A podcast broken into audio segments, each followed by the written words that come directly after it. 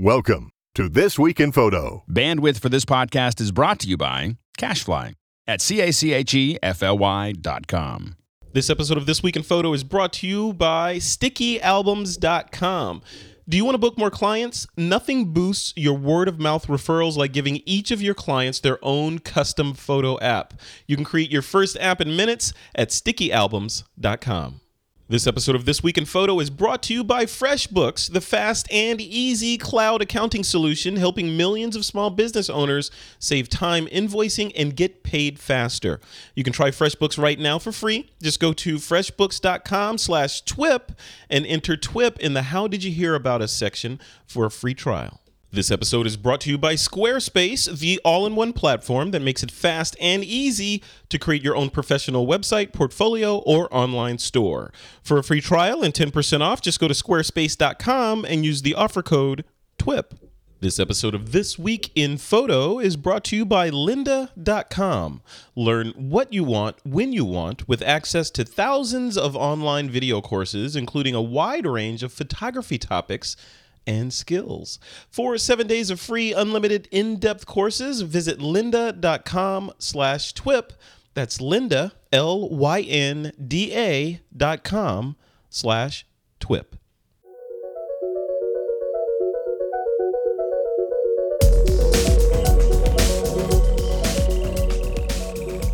This week on TWIP, photographing on federal wildlands, do you have to pay? Also, Adobe announces Photoshop Elements and Premiere Elements 13.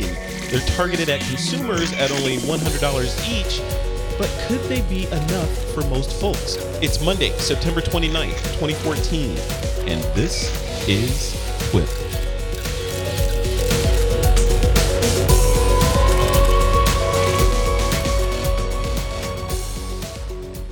All right, and welcome back to TWIP. I am your host, Frederick Van Johnson. Joining me today to discuss the world of photography and the happenings therein are my friends, Mr. Evgeny Tchebotarev and Mr. Craig Colvin. Hey guys, how you doing? Doing great. Yeah, pretty good as well. Yeah, it's good to have you guys back on. Uh, Craig, I want to start with you because you haven't been on in, in a while. What's going on? And you're like my neighbor. You're literally like a few minutes away. So- I know, and, and just but we're both so busy, hardly ever see each other. I know. Uh, yeah. well, I, I did want to comment. I, I think this is my seventh time on uh, TWIP, but it's the first time with video. And I was Oh, thinking, since you had met me, there were some annotations next to my name saying I have a face for radio or something. so I'm, I'm glad to actually. Hey, that ain't my fault, man. uh, uh, uh, Blame, blame Suzanne Llewellyn. That's her. She's the puppet master. yeah, master. it's just, it's just worked out that way. So. Yeah. So what's been going on? Here You got you got gallery. eh, What have you, Evgeny? What are you doing? I'm taking a selfie. nice. The selfie has invaded TWIP. Look at that. You can't get away from it. You cannot get away. So what's, what's going on, Craig? You got gallery showings? Well, you're just Uh, setting the world on fire, right? Well, well. So first of all, I've been traveling a lot in September. I went to Photoshop World. I took a uh, workshop with Kim Weston, uh, Edward Weston's grandson, Yeah. uh, up at uh, Wildcat Ranch. Um, I did went to Rome for ten days. Uh, Nice. so been. Uh, I think I've been traveling 19 of the last 27 days and uh, taking photographs wherever I go. So it's it. been great. Um, and then, yes, I've had a lot of um, of my images are being in, uh, exhibited uh, in October. I have Mm-hmm. four different uh, gallery exhibits going on. A couple here locally in Palo Alto, one up in Eugene, Oregon, and one in Miami, Florida. That's cool. Yeah, you're gonna have to give us a link to those so that we can, because your your work is just outstanding, and people people need to see it. You know, so well, thanks. Yeah, we'll put a link to some of your stuff in the in the notes, and uh, you know, sh- spread the word, and you'll probably get more work from that. So There you go. Great. awesome. Well, welcome back to the show, man. Good, glad to be here. All right, my other buddy, Mr. Evgeny Tchebotarev. Hey, man, what's going on with that bright red? That's got to be a 500px shirt, is it? It is. Of Yeah, of course, course it it is. is. Yeah. this is like the official attire, right? Yeah. Uh, yeah. Well, the things are pretty good. I was actually traveling right bes- be- beside your house a couple of weeks ago, uh, going from San Francisco to Portland to Seattle uh, to Yellowstone and then to Denver. Yeah, I was following you online, man. Yeah. Yeah, yeah. Mostly posting photos on Instagram, and then just kind of like if I had time to edit some photos, posting that on 500px. But it's kind of like it's pretty gruesome. It takes a lot of time. You're driving a lot, and then you are waking up at like 5 a.m. to for the sunrise shots. Yeah. Um, no Wi-Fi in some places, or like really wonky Wi-Fi in other places. Mhm. Uh, you know the usual. So it's And uh, you, you know the people that are sitting in traffic listening to this on their way to their cube job, you know, are like, really? That sounds like a dream to be able to go someplace with no Wi-Fi. That's a feature. it, it, it should be a feature until you need it. Uh, Yeah, until you but- need it, Yeah, but in the end, uh, lots of gorgeous um, sunrises and sunsets. It was just beautiful. Yeah, yeah, we're gonna talk about that stuff because one of the stories, as you've seen in the notes, are is about um, that kind of photography and like sort of traveling in national parks and that sort of thing. So I'm eager to pick your brain about that. Right. All right. Um, so just what's quickly a recap of what's new in my world. So Photo Plus Expo is coming up really soon, um, the end of October. So October 29th through November 1st at the Javits Center in New York City. I'll be there doing interviews from the Panasonic booth. So if you're in New York and you're planning on going to the expo, please stop by and say hello. I'd love to meet you. Also, we're giving away, TWIP is giving away a Panasonic Lumix GM5, which is that little tiny micro four thirds camera that they have out. They ha- they released the GM1 last year, and this is the GM5. I don't know where the other ones went in between there, but but the GM5 is out. It's really cool, and I get to. I'm gonna I'm gonna pry it out of my hands and give it to somebody in New York, as well as a bunch of other cool stuff. I'm working on some other uh, things to add into a huge prize package that will be insane, hopefully. So uh, anyway, definitely check that out, and you can register to win that camera over on our website at thisweekinphoto.com. Just go to the events area, and you'll see the the uh, Panasonic Photo Plus event there. Just click on that, and it has a little thing in there where you can register. takes two seconds to register, and you get on the list, and we'll randomly pick somebody, and they'll they'll have a new camera. Then the other thing I'm doing is in October, um, next month, the beginning of October. October 9th, Rob Knight is coming to the area to give uh, a speech at my hangout. Actually, it's a workshop at uh, the TWIP October Hangout. It's going to be on landscape and nature photography. So this is going to be an interesting hangout. Craig, I know you've been to these hangouts before. These, uh, Right. I'm signed up for this one too. Yeah, this one's going to be interesting because we are we're serving wine, cheese, crackers, and we got prizes, all kinds of stuff. So we're stepping it up a notch. Nice, nice. no more Kool Aid. We're going with the wine. So fermented Kool Aid. That's- so cool. All right, guys. Before we jump into the show, I want to thank our newest sponsor for this week in photo, and that's our good friends over at Sticky Albums. When Sticky Albums founder Nate Grahek was working as a professional photographer, he used to hand out paper business cards until one client finally told him that she really didn't like carrying paper around in her pockets. That was the inspiration for Nate founding Sticky Albums. It's a service that makes it super simple to create a custom mobile photo app for each of your clients. As a business owner, you'll love Sticky Albums because you can customize your galleries per client with your own logo and contact information. And as your clients share their app with all of their friends and family, it's like they're passing out digital business cards for you. And Nate and his team have just released a brand new version of Sticky Albums with some cool new features this year that has already won a PPA Hot One award. And be sure to check out the Sticky Albums blog to learn how wedding photographer Sal Cincotta created a simple sticky album for a popular wedding venue in his city that skyrocketed his word of mouth referrals. And for the TWIP audience, Nate has provided the discount code TWIP, T W I P, that will knock $40 off your annual membership, including unlimited apps. All right, real quick um, before we dive into the news, um, just you guys may have seen it that we recently relaunched TWIP, made it in basically went from one show to multiple shows. It's got a brand new site and all that, and uh, we, you know it's it's been really well received so far. So the latest, It looks seen it, great. Craig?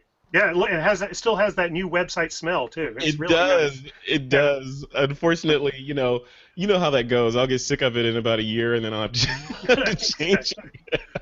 but that's the miracle of WordPress. I can do that. Um, but anyway, so one of the latest episodes of TWIP Talks, that's the, the new show that kind of takes all the interviews that we used to put inside of TWIP. They now have their own feed now. The latest one is with Michael Grecco. So Michael Grecco is a, is a Los Angeles-based commercial and celebrity photographer, and he and I sat down just to specifically talk about how he archives and what his workflow is. He's got a big office full of people working around, running around, working on different workstations. So I was curious, how does that work? You know, we all know how it works on a single desk like this, but how does it work in a production environment? So there's that. So definitely check that out at thisweekinphoto.com slash talks. And then our newest show, Street Focus, hosted by Valerie Jardin, just launched. You can check that out at thisweekinphoto.com slash street. She just did an interview with famous street photographer Thomas Leuthard. So definitely check that out. You can check out all the shows that we have available at thisweekinphoto.com slash subscribe. All right, guys, let's jump into story number one, and uh, this is pretty interesting. So, this is I this is we're gonna do a little damage control here, I think, because I think there's some misinformation floating around the internet. So we're gonna take this opportunity to correct it. So essentially, the rumor floating around is if a shutter clicks, and this is what Bruce put in the notes here, says if a shutter clicks in the forest and someone from the U.S. Forest Service isn't around to hear it, do you have to pay fifteen hundred dollars? According to a story on Phoblographer, which is Chris Gampat's outfit over there, you might think that if you just kind of glossed over this. But after digging a little deeper, it's a little different. So according to Phoblographer, he says, you need to get a permit. You may need to get a permit soon. In fact, according to the Washington Post, that should have been your first clue. In the U.S., the U.S. Forest Service is saying that photographers, even those with just cell phones that want to photograph the lands, will need to purchase a permit for $1,500. This goes for both filming and still photography. Now, a lot of people were kind of up in arms about this, but we dug, dug a little deeper and we found that the new measure applies to commercial filming and it's designed to clo- basically close some loopholes that people were using to exploit the previous legislation. So it's not designed to stop normal people like us to uh, you know from using the parks or taking pictures and all that stuff. It's designed to make people that are doing commercial things out there um, accountable and they have to pay. So the guidelines were uh, Modern Hiker basically broke down the highlights of the measure. So number one, you have to stay within certain content guidelines, so nothing nefarious. Um, doesn't you can't cause damage to any of the national resources. You can't disrupt the public's use and enjoyment of the area, and you can't do anything that poses a public or health or safety risk. So as long as you're within those guidelines, snap away. So I'm going to throw this to you first, Evgeny. You, like you just said, you've been basically crossing the planet, I think, and you know, up and down the coast of the of the California here and up in Oregon. So when you this story aside, right? So he's kind of diffused that people can go take photos all they want.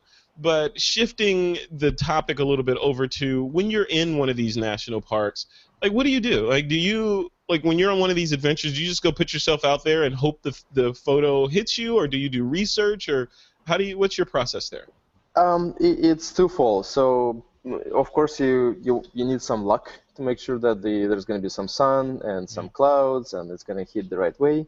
Uh, but it, it, it is also a lot of uh, preparation. So one of the examples that we were scouting for a location in Grand Teton uh, for the sunrise, and we arrived there after sunset, uh, looking around where we want to set our tripods. Mm-hmm. And I was asking my friend, like, why do you need to do this? Like, we just, you know, show at sunrise or like half an hour before, just put our tripods. And he's like, no, uh, when you go there, you will see a lineup of photographers, like 50 or 60 people. So if you are, uh, if you're arriving half an hour before sunrise, you'll be the one snapping photos somewhere on the top with your iPhone because there's no other space. Mm-hmm. So if mm-hmm. you really want to set up, you have to be an hour in advance. So next morning we woke up at five, uh, came there at like around six. Uh, it is hour and 20 minutes before sunrise. There's right. only 15 people there. There's cars arriving, there's people arriving. So we set like our place was empty, so we set our tripods where we wanted, and uh, you know for the next half an hour more and more cars started arriving and arriving. And in the end people were snapping photos of other people because it was like incredible line everybody was every spot was taking. Uh, feeding frenzy yeah. Yeah and, and and when you see this you're like oh yeah i get it. Like you really have to uh, know your spot. And some people were setting up in a different spot where we been before uh, the day before, and we are like, no, we don't want to shoot there. Mm-hmm. So like the stuff that they're shooting, they're interested in, but we're not. So it was kind of like weird in a way that everybody has their own way and vision, and yeah. it's still the same, the same mountain and the same reflection in the end. So uh, just the different processing, right? Yeah. But yeah. you're gonna prepare for those. Yeah, it's preparation, uh, right? I mean, it's preparation. I was talking to um, Jay and Varina Patel about you know travel photography and their process, and I, the the main thing I took away from that discussion was preparation, preparation, preparation. Yeah. Especially if you're leaving and you're going to a different country or something. You know, it's research not from the standpoint of weather conditions, places to stay, dangers in the area. Um, other shots that people have done in those areas that you might want to try to do something similar. So inspiration, all that stuff, right? And usually for landscapes, you know, everybody wants wants to copy Ansel Adams, uh, or at least I want to copy Ansel Adams first, and, then, and, then, once I do that, I just go and venture find my own shots. But but that's the first kind of like uh, inclination. You go there, you search for 100px or something, uh, find the photos that you like uh, copy them or save them to your favorites, and then just try to get the same kind of shot. Yeah. Um, but you know, one of the I think craziest examples is the Japanese gardens in uh, Portland, Oregon. Mm-hmm. Uh, that famous tree that everybody's shooting. Mm-hmm. And the first time, it took me two hours to find the tree. I'm like, where where the hell is this tree? and it's like so small and it's so unnoticeable that you wouldn't know you would just like going and like circling yeah. and like looking for a tree and uh, so sometimes it just becomes funny you're like in a small little garden and you cannot find one tree that yeah. Yeah. I, have done that in Joshua Tree. I walked nine miles looking for this one thing I had seen. In fact, I think it was on 500 uh, PX. I had seen a, a photo of it, and I walked nine miles, and when I gave up, walked back to my car, it was 100 yards from my car the other direction. It's usually pretty close, right, to the parking lot. Right. Oh, yeah. so Craig, Craig, that said, so the, the the type of photography that you do, you know, there may be some nudes in there, or you know, models, for example. How does that work in like? How do you scout locations, and are you able to use national parks if you want to do that? well, so there's a difference between national parks and this national forest system uh, thing. I actually read the uh, the national forest what you know what this whole debate was about, mm-hmm. and it turns out that. Um, they say specifically you do need a permit if you are uh, going to take photographs in a location where members of the general public are not allowed, where uh, there might be additional administrative costs, or if you're using models, sets, or props. And that's that $1,500 permit? Well, it does, no fee is listed there. It just says you need to get a special use permit. It doesn't talk about the fees. Now, the fines have been listed as $1,000, so you're better off not to get the permit and just pay the fine if you get caught. But there you go. Yeah, at the very least, you save $500, right? So, as far as national uh, parks, um, there is no federal law against nudity. Uh, there's only state laws against nudity. So you're allowed to do fine art nudes in state parks legally.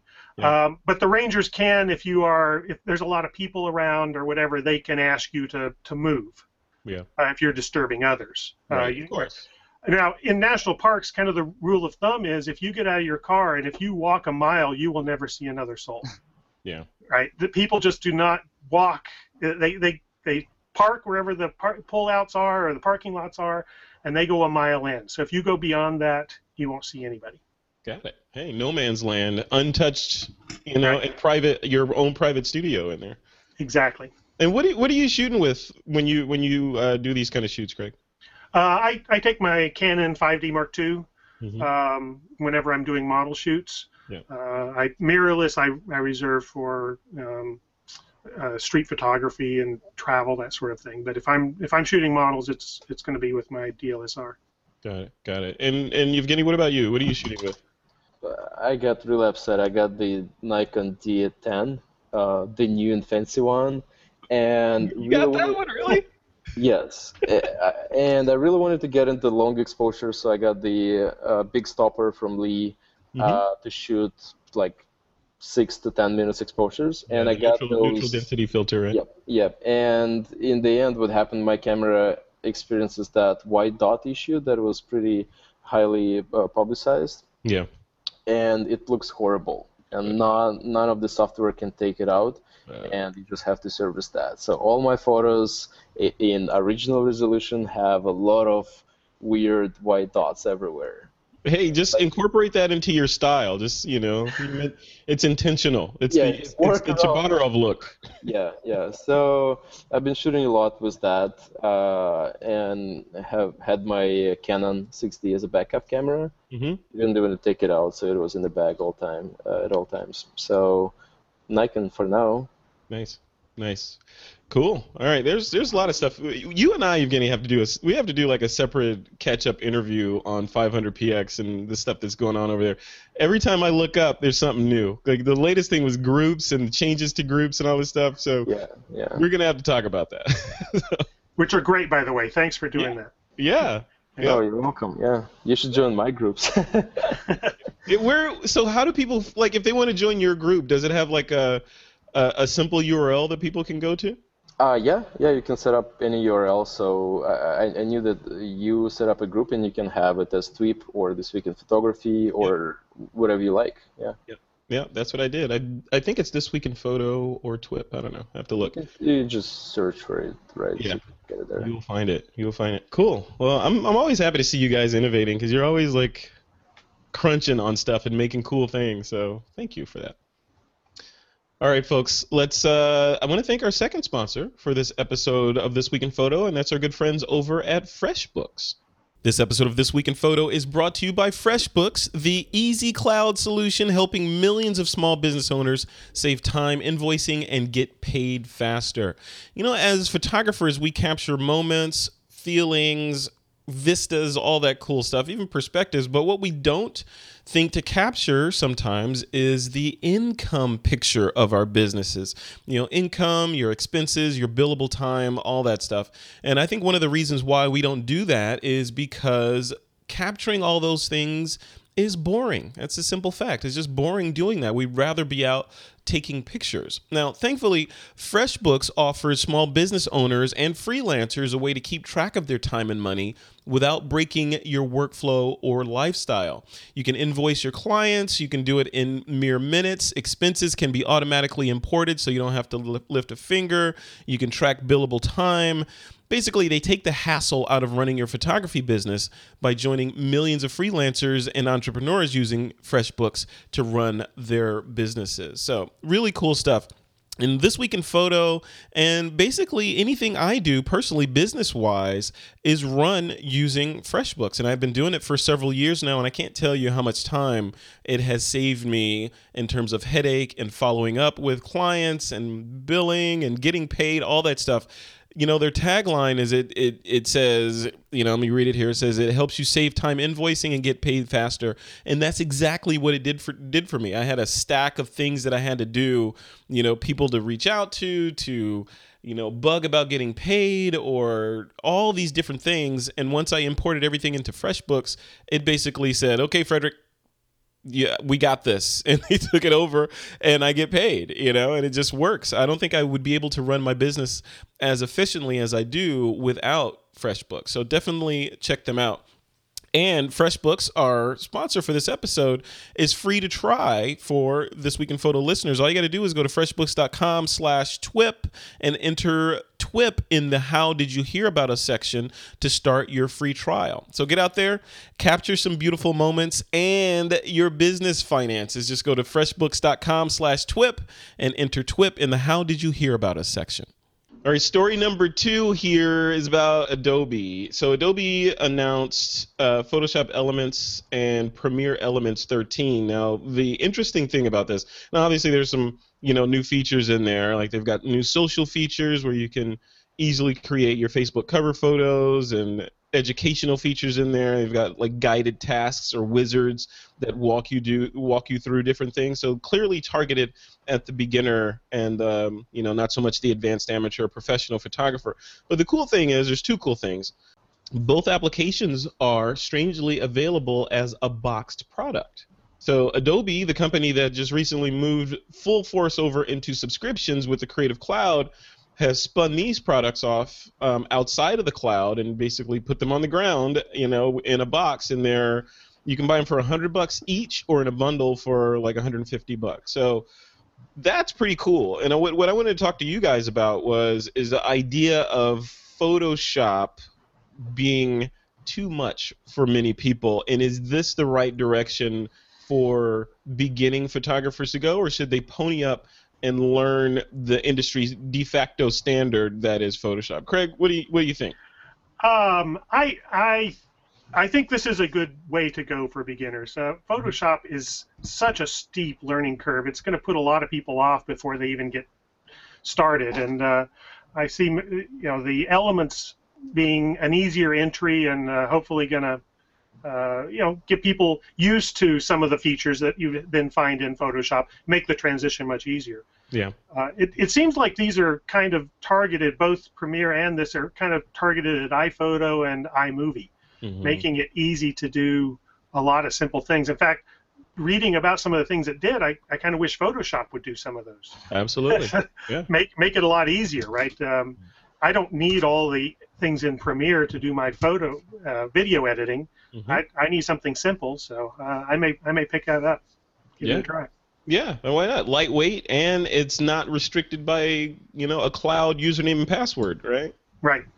Hmm. Evgeny, what do you think about this? You know, I wanted to ask you about this from the standpoint of cloud services, um, like you know 500px. It, cloud is weird, right? So it's a it's a service that lives in you know on a server right? Or a bunch of servers yeah. in, in the case of 500px but when you look at this you know we've talked about this on the show before like in the case of google with their incorporation of Nik technology into google plus photos and you know these online there were before that there was aviary which i think is partnered with yahoo for yahoo photos and all that stuff.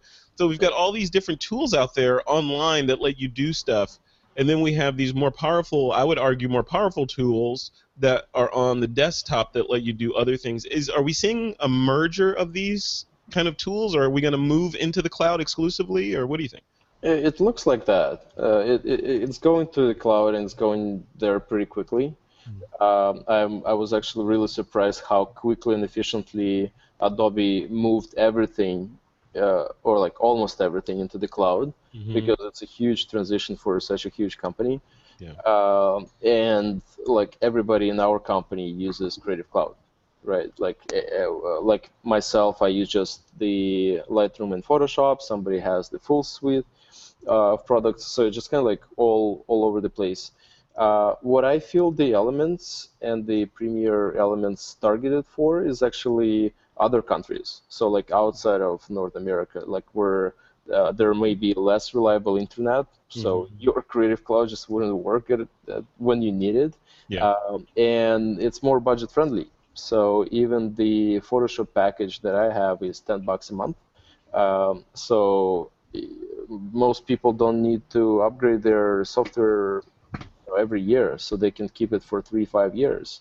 Right. Um, and there's there's been a lot of rise in uh, cheaper software for photo editing, mm-hmm. especially on the Mac. Like in the Mac uh, App Store, you can find like 30 40 dollar applications that will like apply a few filters, do a little um, this and that, which is probably like enough for everyone yeah. because we're like I'm satisfied with the iPhone apps for most of my editing. Yeah. And I don't and I don't want to go back to Photoshop and fix something in layers because this is just takes too much time, right? Yeah. So if something is easier over time and but produces like 90% of the results that I want, I would be happy with that. If I can just like live my life and travel more instead of just photoshopping stuff. Yeah, instead of diving into layers and curves and all yeah, that stuff. Yeah, and we talked about the video. It's even worse, right? When you're oh, video. So same story. If somebody can do it for me, or if there's some magical program that can uh, take it 90% there, I'll take it. Yeah, you know, I look at this stuff and I I, I think back to, and it, you know, maybe you don't know Evgeny, but Craig, I know you know this because you're old enough. so, oh yeah, I'm the old man here. Yes. Yeah. yeah. So back in the day, you know, when there were, I mean, Photoshop was new, but even back in the enlarger days, when we actually had to project that light stuff mm-hmm.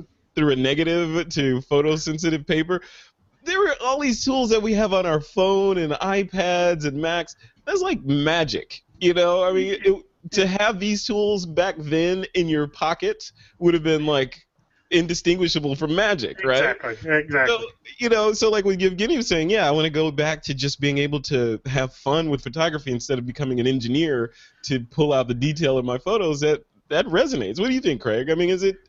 Are we? Eh, do we have too much power in these tools now?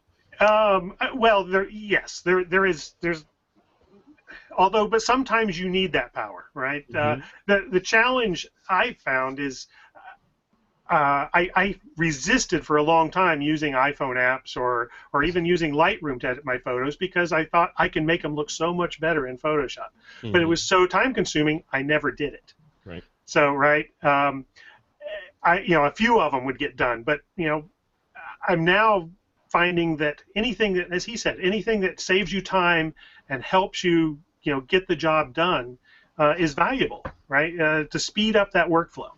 Yeah, right? yeah, and, yeah, and that's it. It's speed, and like with with um, with iOS 8 and the new extensions that they that they've incorporated into this latest version of the operating system, it allows you to hand off or applications that are running on the operating system. It can hand off data to another app so you mm-hmm. can do some changes in one, add some clouds, a little vignetting, and then spit it off into another app to do a little bit more of this and that, and sort of daisy chain your way through instead of with iOS 7, the flow was make some changes, save the file, launch the other app, go find that file, load it in, make more changes, and keep going down the line. So now it hands off intelligently. So, I mean, Craig, in your world, in the things that you do, do you think there will be a time when you could go strictly mobile? So iPad, you know, the next version of the iPad, or uh, well, I, I, am certainly doing that now with my travel photography. When I was in Rome uh, last week, I had my Micro Four Thirds, my Olympus OMD camera mm-hmm. with the Wi-Fi. I downloaded. I didn't take a laptop. I just took my mm-hmm. iPad. I downloaded images, I would edit them, and I would post them right then and there on Google Plus, Facebook, wherever. Mm-hmm. Um, so for that sort of photography, yes. For for the model photography, uh, I don't see that happening anytime soon. There's just too much, um, too many things I do to the photo uh, to to make it look the way I want it to look that I just mm-hmm. can't do in the uh, yeah. iOS apps. Evgeny, what about you? So again, so putting on your 500px hat, a lot of people, as we've talked about on the show before, you know, they are initially intimidated by the quality of work that's on 500px because it's, you know, it's not your Flickr, right? Where there's quality work on Flickr, but then there's a lot of not there too. On 500px, people tend to put their best foot forward, get dressed up for the party a little bit better. That said, is can you foresee a day where the images that people put up on 500 pix could have strictly come like from Craig's workflow, where you have your Micro Four Thirds camera, you shoot it, you suck them into the the tablet, you edit it, and you put them on 500px, and they're good enough for 500px. It's crazy because I already do that uh, on my photo trips. So I've been posting photos to Instagram. Uh, it's it, it is set up together with my uh, account so that every photo gets posted on 500px as well. But, but it's already happening. So I, I had about 60 photos from Instagram that I posted on 500px, mm-hmm. uh, edited with VSCO, uh, edited with a bunch of other apps that I just used on my phone during long drives. I didn't feel like editing real real photos, so I uh, uh, just edited the iPhone photos. Mm-hmm. And if you're in the right spa- in, in the right place in the right time, the iPhone is really capable camera. You can get really great photos if you if you wake up as everybody else at 5 a.m. and there for the sunrise. Right. You, yeah. You'll get beautiful colors, right? It's just that most people with cell phones will appear at that spot during midday when there's harsh light and like harsh shadows. So just get there early, and then you'll get beautiful photos. Yeah. Same is uh, for everything else. Like somebody was showing uh, iPhone photo uh, shot with like a model with a reflector. If you have a reflector, you'll get 10 times better photo with an iPhone than without the reflector. So it's just like these little pieces and little tools that photographers use anyway. Uh, if you apply them to mobile photography, it will enhance the quality um, 10 times easily. So I think it's worth 500px. Yeah, yeah. Craig, Craig, what do you think? I mean, are you so you're you said you're not going to get to a level in the near term where you could do model type stuff on a mobile device. So what is your flow? So once you, when you do, you say you went out to the you know uh, Joshua Tree and you Right. came back with a bunch of images. You load them into Lightroom and edit, or you load them into Lightroom and then fire them off to Photoshop and Uh. I do I do Lightroom, uh, load them into Lightroom, do my picks. I will do some some basics editing in Lightroom if need be, uh, maybe bringing up the shadows a little bit, or uh, I lowering the black levels. I tend to do in uh, Lightroom, uh, lens correction, Mhm. and then I put it into Photoshop. Uh, in Photoshop, I I will then do uh, skin retouching. Um, I will I like the Nik filters for uh, doing tonal contrast. Mhm. I tend to do almost every image through that to get the background a little more three dimensional. Yeah. Um, and I, I'll spend typically anywhere from uh, well, a half hour to two hours per image Wow. um, in in Photoshop. See that is So- that is crazy. I hear uh, you know I did an interview with Sue Bryce, who's a who's a, uh amazing photographer out of New Zealand, and she she. Uh, you know, I'm granted she's been doing this stuff for a long, long time, and she's like knows her way around Photoshop because she used to be a retoucher and all this stuff. Right. But she like, I think she told me during that interview less than 10 minutes per image, hmm and her I mean- images are insane. Yeah, yeah, they are. They are. You I mean. I, I, I, I will do that with some images. I mean, if it's if it's strictly a model in front of a, a white a seamless background, yeah, I can yeah. t- 10, 10 minutes is all I need to do the skin retouching, you know, brighten the eyes a little bit, uh, sharpen, and I'm done. yeah, Um, but if they're out in the environment, I typically want to, you know, clean up that, that water bottle that's over in the corner. right. uh, Are we are we going to get to a point now? I mean, the, these these cameras on these phones, and this is this is for both of you guys. So the the cameras on these phones are and tablets are just getting better and better. The latest rev of the iPhone 6 and 6 Plus, and then we've got you know cameras from Nokia, and I mean, or camera phones from Nokia, and then you know the whole lineup of Android stuff. It, just insanity out there in terms of how good these cameras are and many people are arguing that the iPhone camera is the best, especially the one in the 6 Plus because it has optical image stabilization and all that built into it. So, are we getting to a point, you guys think, where it is feasible to kind of leave your mirrorless camera at home? You know, I'm gonna say, what do you, what do you think? I have a couple of comments to that. The first, just recently I saw the photo shoot by Jeremy Cowart. Yes, Uh, he was shooting commercial work with an iPhone. yeah, the 6. Plus. Yep. And a few months back, uh, I've seen a commercial sh- shot. I think it was for Bentley, uh, for on iPhone as well, and edited on, on the iPad while Oh, driving the see that. Bentley. So that, that was kind of like really, you know, posh uh, commercial. But but it just kind of shows you that it is possible if you give those tools uh, to professionals, right? Who who can set up the light, who can set up everything else, uh, whether it's makeup or dollies, uh, light, and everything else. Uh, It doesn't matter if you're shooting with an iPhone or a fancy camera, you'll get good results. It's just like most people would not have the money or the opportunity to set up those expensive shoots. Yeah, and you hit it Uh, right on the head because you know talking to you guys. This reminds me of the whole shift from, you know, remember the whole DSLR revolution video, and you know Vincent Laforet's video came out, Reverie, and everyone was hot on DSLR videos, the wave of the future. That was revolutionary at the time, yeah. Yeah, it was. But then you look at this, like I did an interview with Vincent, and we were talking about how yeah, you have your camera in the middle, it, but then it's like all the stuff they tax onto it to get the shot, it becomes like Megatron, you know? and, and costs 10 times what the camera cost. All Yeah, the accessories you have to exactly. add to it. Yeah. you're like, where's the camera? And oh, there's the camera. I see it. You know, and the same for iPhone. Like the commercial you're talking about, Evgeny. It's like uh, there's probably an iPhone in there somewhere, and amongst the gear kind of eco skeleton there, exoskeleton. So yeah, so that's I think that's the takeaway for a lot of people. It's like, yeah, you could that kind of stuff is possible with consumer level devices like an iPhone, but don't take for granted that you're going to go to Apple, get your iPhone, and go shoot you know transformers the next day you know, with your iphone. You got you a little bit more kit in order to make that happen right? So i don't know. I mean i'm excited. I want to see where this stuff goes But with, you know, uh, for me, my uh, when I was traveling uh, just now, I was thinking that next time I just want to take an iPhone and go with that. Mm-hmm. I want to have an iPhone only road trip. I think it's just gonna be, uh, you know, something new. It will it will change my perception of things. yeah yeah and we're there now i mean we're we're there which are you did you upgrade to the latest iphone evgeny Not yet. I'm on the five. you're on the five yeah yeah what about you craig are you I'm on the 5 as well. Yeah, Oh. not, haven't upgraded yet. Yeah, I'm I'm in the same boat. I'm in I'm waiting.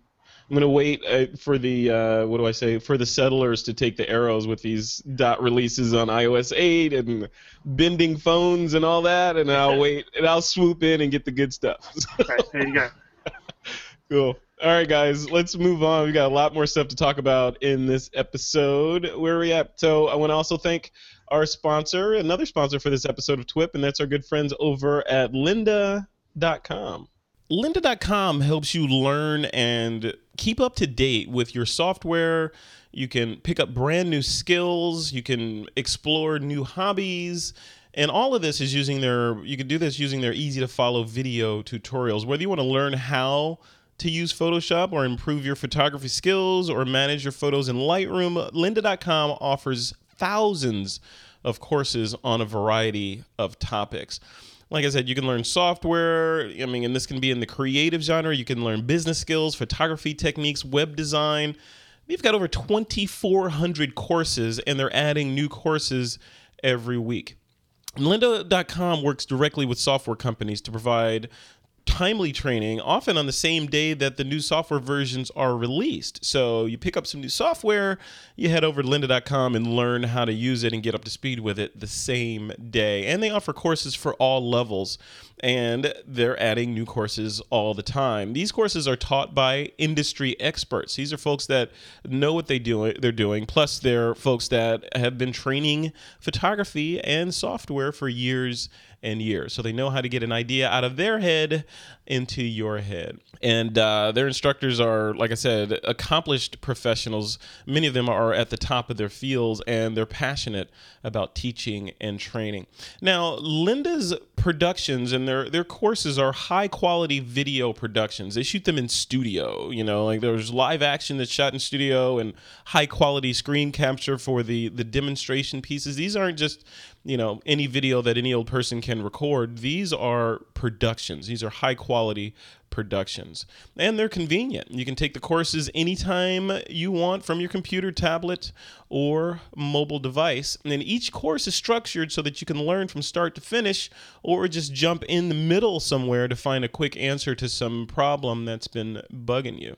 And the courses are broken into bite-sized pieces so if you got 15 minutes to spare or 15 hours, you can learn at your own pace on your own terms. And one low price of 25 bucks gives you unlimited access to the entire library. So we've worked out a deal with lynda.com so that uh, you can get a special offer to access the entire library for free. This is for TWIP listeners for seven days. So just visit lynda.com slash TWIP to try lynda.com free for seven days. Once again, that's Lynda, L Y N D A dot com slash TWIP to try it out for seven days. And I'll tell you, I'm using that seven day trial right now to uh, get up to speed on Adobe Audition. So, you know, of course, I'm a member of the Adobe Creative Cloud so I have access to all of Adobe software, and we're doing some pretty interesting things on in the TWIP universe, kind of stepping things up or stepping our game up a little bit.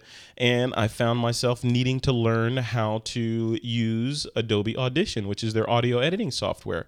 Well, when I first launched it, I was like, "Oh, oh boy, here we go." You know, so my first step was YouTube, and I jumped around and found some tutorials on YouTube, but then I went to Lynda, and boom, there it is. An entire course laid out for everything I need to know about Adobe Audition.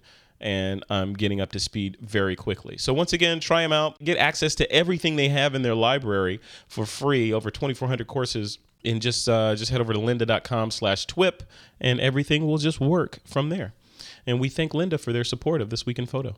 All right, all right. Let's jump into some listener Q and A. This is where we answer a question that has been on our listeners' mind. So, Leon asks. He said, "Is there a way to save the raw files from an iPhone instead of the iPhone only saving JPEGs? I find the noise really horrible when viewed on anything but the iPhone screen." Evgeny, um, I, am going to say I think the answer is no. That the thing generates JPEGs. You may right. know something different. What do you think? Uh, I, that, there's definitely a question for me because a year ago I wrote an article about that. The only thing that Apple should do with their camera is open up the raw file mm. for other apps, so that you can take it and you can process that because the power is enough. Uh, and then you can get all the details uh, or like more details and more processing power from every shot. So it, it is not possible. You still get the JPEGs uh, between the apps, even in iOS 8. What is possible is that if you get the manual control app, uh, like the manual or the Camera Plus, and there's probably a lot of other coming out uh, pretty soon. We're working on one too. Mm-hmm. Uh, it, it, it, allows you to set it up on a tripod, put the ISO specifically on the lowest setting and get your long exposure shot if, if you can, right? If, if it's something uh, steady like a landscape.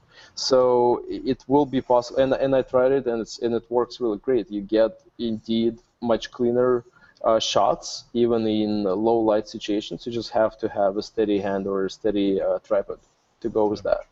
Love it. Yeah. Now, Go ahead, Craig. There, there are a couple apps you can get that will grab the image before it goes through Apple's JPEG compressor. Hmm. Um, which would so, which would basically be the raw file. Well, right? it's it's still not technically raw. You don't have access to the actual sensor data. It still has gone through one stage of processing. Mm-hmm. Um, but there's two apps. Uh, one's called uh, Digital Negative, and the other is called 645 Pro. And both of those do they call it raw uh, raw developed is hmm. what they will do. They both uh, they output TIFF files. Um, okay. Well, the 60, 645 Pro out, outputs a TIFF file. Digital Negative does an actual DNG file. Um, and they're grabbing the separate RG and B channels uh, and uh, all the data that's available there to combine them. Oh, that's it, killer! I had it, no idea. It gives you. It, it doesn't give you a lot more dynamic range necessarily, but it does. Um, it does supposedly help with uh, the noise issue. Yeah. Uh, but, and if you're trying to do semi-pro stuff, then yeah, absolutely. Why not try those, right? right? But I think the answer is is uh, Android uh, has announced the support for RAW files. Yes. So the new Android will come out with RAW support. You can go nuts with that and build cameras and just get your real uh, real raw files. There you go. Yeah, if there was just a way to get the camera out of the iPhone 6 Plus and onto the Moto X, that would be awesome. right? The camera. see, see how fun it is. Like the the most important thing in the phone is a camera. It is. Yeah. Yeah, it is, and that's that's for a lot of people. I mean, these cameras are the most popular cameras in, in many places. Do you guys track that data? I mean, on 500px? Yeah. yeah. How how popular is iPhone on there? On Flickr, we know it's number one. We, we have an app. It's called Insights by 500px, and you can check all the stats, which cameras uh, are popular right now, which cameras are popular at, at, all times. And it's shifting a little bit. I think that uh, Canon 5D Mark II or Mark III is the most popular camera right now. Mm-hmm. Uh, but it's kind of like it gives you a list of cameras that you can see and track by categories and by type. Yeah, that's that's crazy. Yeah. Hey, Craig, Craig, I want to I want to challenge you. Okay. I want I want you when you get your your new iPhone, presumably you're gonna get one. When you get your new iPhone six or six plus, I want you to do a full model shoot with just that camera and then post it on TWIP so that we can see what okay. you're able to do. I, I I'll gladly do that. Sure. All right. In the yeah, hands that, of a master, it, that that should be like magic, right? and I'm sure it will look great. Yeah. Yeah. Yeah. yeah.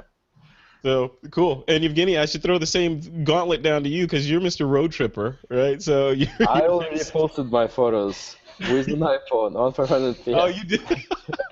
yeah, I was looking at them. They look they look really nice. You did yeah. some yeah, got yeah. some great shots there. Yeah. I don't know. So, so not to make this the iPhone show. Obviously, I know you listeners that don't use iPhone are like, okay, move on from that already. But the camera in these things are crazy, right? So the only thing that's making me want to get that six plus is the optical image stabilization on on that particular camera. So I don't know if that's enough to push me over the edge. What you know, and get the larger phone. What do you guys think? Are you gonna no get the six? The six, right? Yeah. Yeah, yeah. That's what I'm, the, yeah. yeah, I'm like just thinking about getting the six plus. I already have buyer's remorse. just thinking about it. Oh, good. I have thinker's remorse. so yeah, I think it's good. Now, if it had a hot shoe, so I could hook up a pocket wizard, maybe I'd consider it. Yeah, yeah, that that may be coming in the six plus mm. plus. And the jack for a mic. I want a good audio as well. Yeah, exactly. Well, it has that, right? You can you can get mic, you can get audio in there. Maybe, yeah. Mm-hmm. mm-hmm. All right, guys, we're almost at into the show here. Our last sponsor for this episode is our good friends over at Squarespace.com. This episode is brought to you by Squarespace, the all in one platform that makes it fast and easy to create your own professional website, portfolio, or online store. For a free trial and 10% off, just go to squarespace.com and use the offer code TWIP. And as a special promotion for the TWIP audience, Squarespace is giving away a full year of its most premium level service, and that's valued at more than 288 bucks to a randomly selected listener. All you got to do to enter is just tweet, quote, better websites for all exclamation point with the hashtag squarespace twip to be considered. And if you currently have a Squarespace site, post your site URL too, and we might even talk about it on a future episode of This Week in Photo. And remember, Squarespace is constantly improving their platform with new features, new designs, and even better support.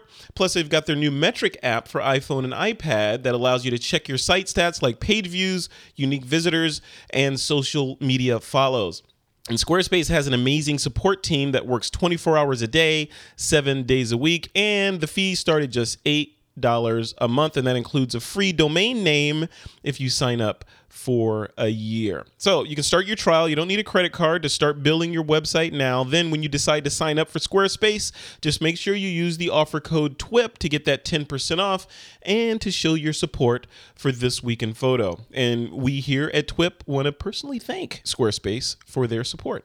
Squarespace, it's everything you need to create an exceptional website.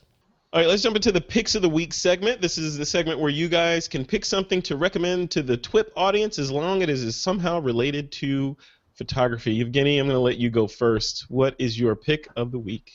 My pick of the week is pretty weird, uh, but kind of related and relevant, I guess. It is a fancy, old school Russian portrait lens. Uh, uh, it's called Helios 40 285mm f 1.5 uh, it produces amazing bokeh. If you've never seen this lens before, just Google that, put it in Google Images, put it in 500px, put it on Flickr, whatever. You will see amazing uh, bokeh behind those uh, portraits usually. And that's kind of like the whole lens structure that allows you to do that. Yeah. A friend of mine uh, gifted me the lens on the trip. So just yesterday I was doing the fashion photo shoot with this lens, and the results are just like incredible. So wow, uh, and it's pretty inexpensive for uh, 1.5. Uh, you can probably get it on eBay around three to four hundred dollars. I'm looking up now. Uh, yeah. yeah, it's on Amazon. The Russian Soviet Helios 40-2 85 mil for 544 and they've got it for 499 Have you checked the photos? Like you'll see, it's just the incredible bokeh. It's it's just like really few lenses uh, make make it possible. So it's really great. i'm definitely going to check that out i wonder if they have a micro four thirds adapter for that thing well i guess you know i have a nikon adapter and they've got one that's designed for nikon My, mine is directly Nikon, so a lot of old lenses are like specifically almost like FD uh, type, so you can put it on the uh, not not FD, FD is uh, Canon, the F the F types, you can just yeah the f mount yeah Yep, yeah, yeah. So you just buy it and mount it directly. love it and of course it's going to be all manual but It's all manual. It's pretty hard to focus. You have to be really, uh, really careful. A lot of my shots were out of focus, but when you get it, it's perfect. i love it all right ah, God, spending my money man stop I'll bring you to SF, so we'll play with that. Yeah, cool, cool. That's a great pick, man. Thank you for that. All right, Craig, what do you got for us? More money, let me guess. Yeah, well, so I'll do a cheap one first. So I originally uh, my pick was going to be uh, an ebook, uh, but I looked back and Martin Bailey recommended it uh, back in June. But I'm going to re-recommend it, and then I'll give you another pick as well. Okay. Um, so this is the Beautiful Anarchy by David Duchemin. Mm. Uh, it's a ten dollar ebook. Uh, I got the Kindle version off of Amazon. Um, it is just uh, so inspiring. Uh, it it talks about just uh, vision and the craft and and the struggles that uh, you know artists have, uh, photographers as artists, and it really it really spoke to me. I've read it twice already, and going to read it a third time. Wow. um, See, that says something. When you read them twice, that's uh, yeah, I'll be buying that definitely. Uh, great, great book. Um, so my other pick is a, a lens. It's the uh, for micro four thirds. It's the Panasonic uh, 35 to 100 millimeter f 2.8 Mhm. uh, Lumix uh, zoom lens. It's a, a very, very new lens. Uh, I rented it from Borrowed Lenses for my trip to Rome, Yeah. and uh, just loved the images I got from it. And uh, I'm going to be buying one as soon as I can find one. They're back ordered most places at the moment, but yeah. um, uh, I love that lens. I have that lens. That's part of the the you know one of the kind of must-have lenses, the pro lenses for micro four thirds, because this one, because of the crop factor in micro four thirds, the 35 to 100 f2.8 is essentially equivalent to a 70 to 200. Yep. on the full frame sensor. So everyone knows that that's kind of the bread and butter focal length zoom range. You know, then you go wider and a little shorter or whatever. But that that's like the workhorse lens. Yep. Yeah, I, I had it on the camera all the time. Yeah. yeah, yeah, it's rock solid too. Love that lens. Love it. Cool. And how much is that? Is that that's cheap? Uh, Uh, yeah, fif- fifteen hundred dollars. right? you beat Yevgeny by a thousand bucks. Nice. Oh, But you don't have to do it because you've already was it about one. the price? He's like, "Oh, I got something for you." I, I- you know, I was I was traveling with 600 mil f.4 uh, oh from, from Borrow as well. It's a huge monster.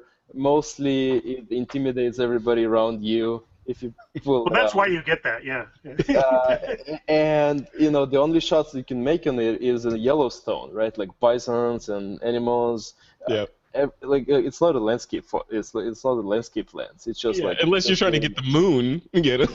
for, for my model for my model shoots, I use it, but I have a walkie-talkie. exactly. Yeah. A little to the left. yes, yeah. Turn to the right. Yeah, perfect. Right there. Click. Yeah. Wow. And what is that lens? You said that's a 600 mil lens. You Yeah, oh, what that runs new? Probably like what three grand or something. Oh, No, I, I'm thinking it's over 10, Yeah. 15,000. it's- Yeah. Oh wow, yeah. Craziness. That's crazy. Yeah, I went to I went to Yellowstone on a on a workshop a couple of years ago, and I I too rented lenses like that. And I but I I did something really dangerous. I rented these expensive lenses and I had them shipped to my hotel room so I wouldn't have to carry them because you know there's these small flights that go into Bozeman, right? So I didn't want to have to put these expensive lenses in the luggage compartment on this little puddle jumper. So I shipped them and they made it there. Totally fine. Yeah, that's what I use. Uh, the same. Just ship it to your hotel, and when you're done, you just drop it off in the hotel and say like, "Hey, just like let the UPS truck or FedEx truck just pick it up." Yep. Yep. And it's kind of crazy because you're living uh, uh, living in a box, uh, that looks like a box and anybody can pick it up. Uh-huh. That many dollars inside. Yeah. But that it- you will be liable for if it somehow goes missing, right? I need to check actually if it. Make it back, yeah. but but you know, yeah. Hopefully it works. Yeah, yeah. No, that's that's it. That's actually a really good tip. I mean, that's like a bonus pick of the week or tip of the week, and that's to rent lenses and ship them to your destination, and of course with insurance. And then uh, when you're done there, give it back to the hotel, ship it back to Borrow Lenses or Lens Rentals, and and go on with your day. And saves you a couple days on the rental fee too, right? You don't have to get That's it for sure. before your trip and get it, you know, have it for the day after your trip to return. So, Yeah. Just ship it for one location for just a couple of days. That's it. Much much cheaper. Yeah. Yeah, especially for those specialty monster lenses like that one that you don't want to be carrying around anyway. You know, and it's yeah, that's that's amazing. Thank goodness for these uh these rental places, man. I mean, they've I mean they've changed the way that a lot of people shoot because like that particular lens, if it wasn't for these lens rental places you're getting, you probably not would not have gotten shots with that lens. You know what? While we were on the trip, there was a new Sigma that was announced, 150 to 600 mil, Mm. and that seems like a really nice replacement because it is it's going to be cheaper. It's not as uh, like you wouldn't get as beautiful bokeh uh, out of that, but it, it is carryable, so you Yeah. can actually pick it up. Yeah. Uh, and that's that's what everybody wants. Everybody wants more portability. Nobody wants to carry more heavy equipment. Everybody wants like micro four thirds or anything less, less, and less, right? Yeah. So um, Hey, I, m- the longest lens I have in my Micro Four Thirds bag is a 100 to 300, and which is a 200 to 600 equivalent. But you know, optics notwithstanding, it's not going to be as sharp as that 600 mil lens that you rented. But you know, at least but it will I'll, I'll good get a enough, shot with right? it. Yep. Yeah. Yeah. And So how often do you use that lens? I haven't had a chance to use it yet. So. Okay. Yeah. Yeah. See, that's the thing. I use the the you know that lens that you have, the 35 to 100, mostly for everything, and then I have where is it? Is it over here? No, I have a, a 45, actually the 42.5 Nocticron, which is the best. I, that lens, I just want to put it on a pillow next to me because it's just like it's got that heft and that Leica click is just it's like photographer catnip or something. I don't know. I love it. So, all right, guys, we're at the end of the show. We could just do this all day. Good. That's, uh, That's great. Well, Evgeny, what about you? Where where can people go to see some of these shots that you did? Maybe join your group on 500px. That is going to be really, really boring. But again, it's 500px.com slash my last name. Uh, I wouldn't even spell it, just look it up. uh, or join the groups. I'm in many groups, and we are having some really good discussions, especially on landscape photography or like where to rent helicopters to fly around San Francisco. Nice. with no doors, like do all the nice things. So it's all in the groups.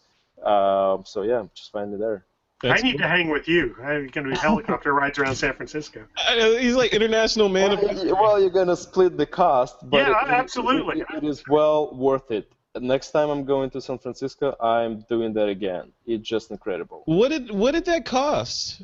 Just, It, it was slightly over eight hundred dollars for slightly over an hour, so it's like six hundred dollars an hour for Mhm. three people.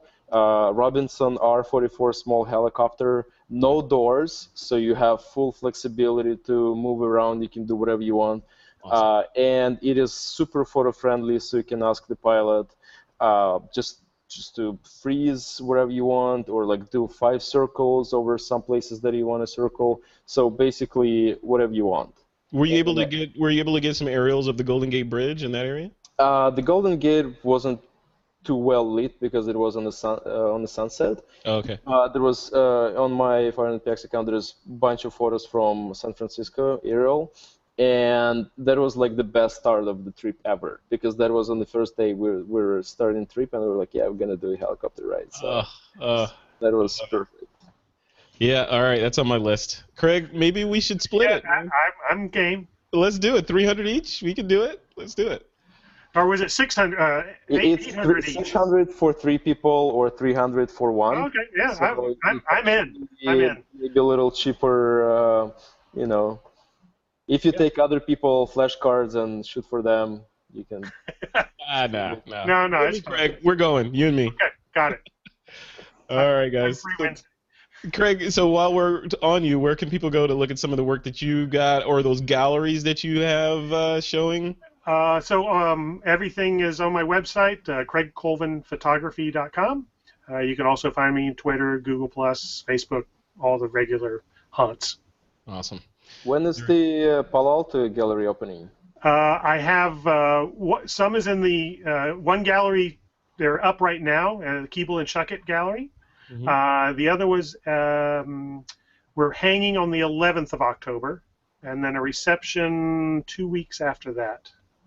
Uh, Eleventh of October. Is that during Photo Plus? No, that. Uh, yes. Oh no, that's before Photo Plus. Okay, then I'll come. Okay. Right. Uh, the reception is October 25th. Okay. So perfect. Done. All right. Awesome. And maybe we'll go straight from there to the helicopter ride, and then you know. there we go. and Sounds then to the Photo Plus. Yeah. There you go. There you go. All right, guys. Well, thank you for your time today. It's been an awesome show once again. Um, I really appreciate it. And listeners, if you and watchers, if you want to check out our website, please do so over at thisweekinphoto.com. It's our brand new, awesome website. Check it out. Let us know what you think. And with that, it's time to take that lens cap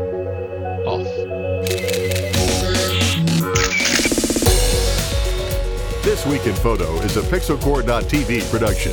Produced by Suzanne Llewellyn, with technical producers John Riley and Alutha Jamakar.